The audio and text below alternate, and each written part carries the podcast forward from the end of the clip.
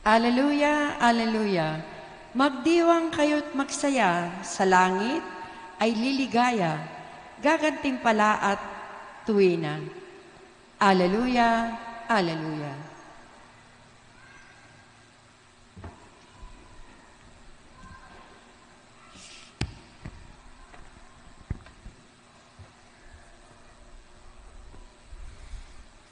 Sumainyo ang Panginoon, At sumaiyo rin. ang pagpapahayag ng mabuting balita ng Panginoon ayon kay San Mateo. Papuri sa iyo, Panginoon.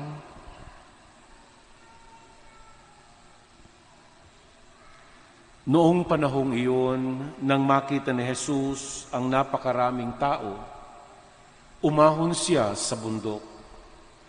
Pagkaupo niya ay lumapit ang kanyang mga alagad at sila'y tinuruan niya ng ganito. Mapalad ang mga aba na wala nang inaasahan kundi ang Diyos, sapagkat makakasama sila sa kanyang kaharian.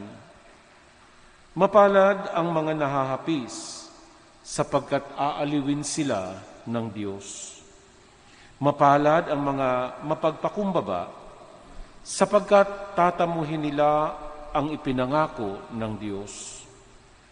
Mapalad ang mga nagmimithing makatupad sa kalooban ng Diyos, sapagkat ipagkakaloob sa kanila ang kanilang minimithi.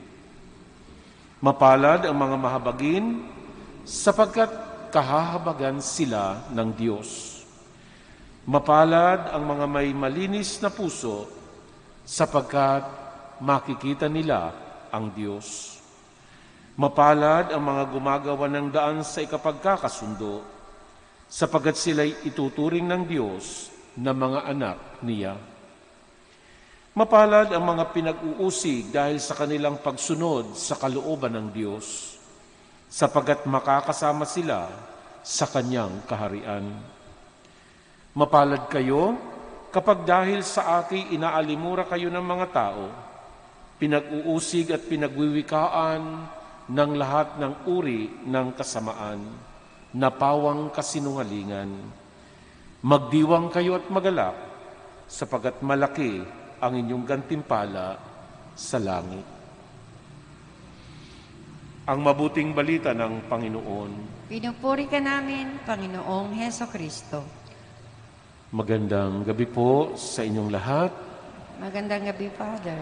Nasa ikaapat na linggo na tayo sa karaniwang panahon. Ano ba ang tunay na kapalaran natin o kapalaran ng tao? May iginuhit ba ang tadhana para sa bawat isang nilalang? Kaya anuman ang ating gawin, ito ay mababaliwala dahil mayroon ng nakaguhit at nakatakdang kapalaran para sa atin. Madalas ito ang naririnig natin. Kaya sinasabi, tanggapin na lamang ang lahat ng mangyaya, nangyayari sa ating buhay dahil ito ang ating kapalaran. Ang punto ay laging negatibo sa kasamaan, sa kapighatian, sa kabiguan, sa pagkasiphayo at sa kahirapan.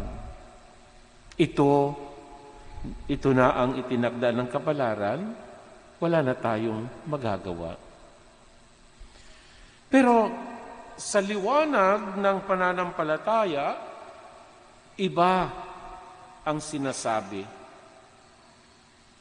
Ang tunay na kapalaran ng tao ay hindi ang siya ay maghirap at magdusa lamang. Hindi ang siya ay masiphayo sa mga kabiguan at dagok na ibinibigay ng tadhana. Ang tunay na kapalaran ng tao ay ang siya ay maging maligaya.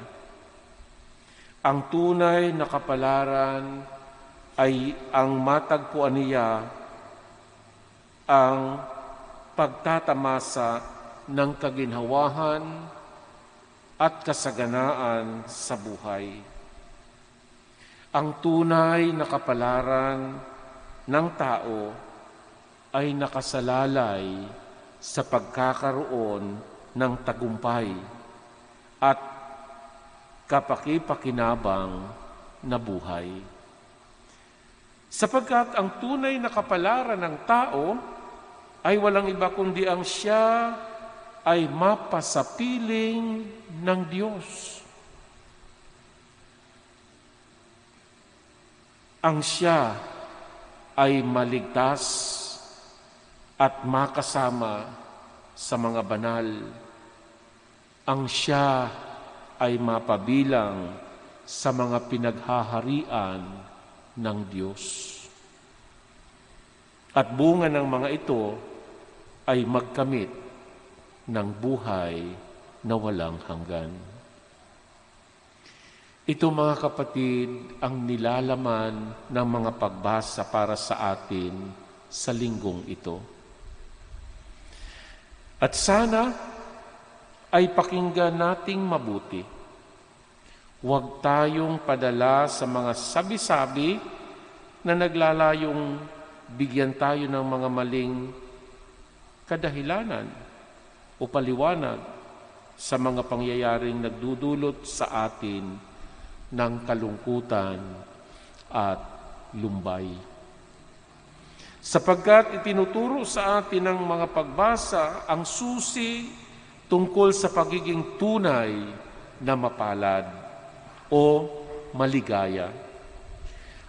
At ito ay matatagpuan lamang ng tao kung siya ay nakahandang tumalima sa kalooban ng poong may kapal.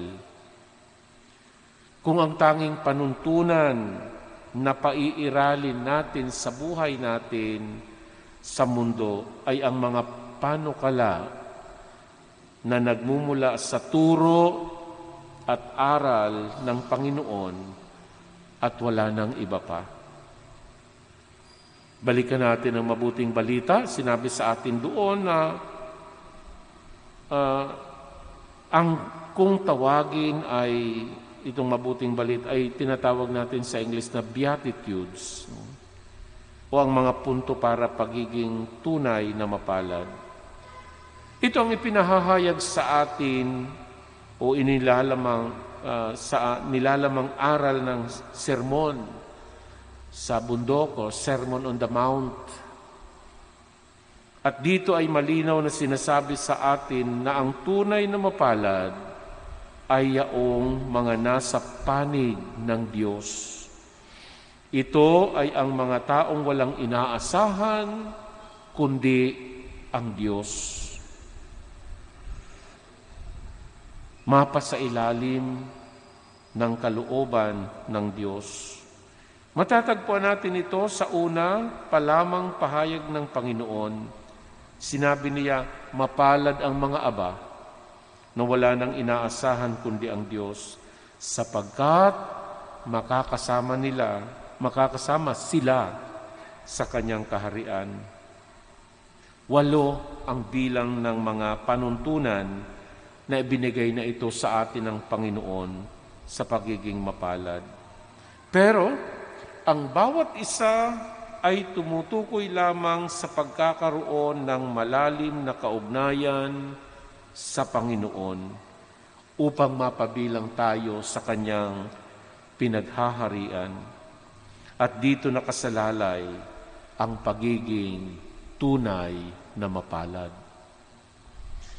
Ibang-iba, mga kapatid, ang panuntunan ng tao sa panuntunan ng Diyos.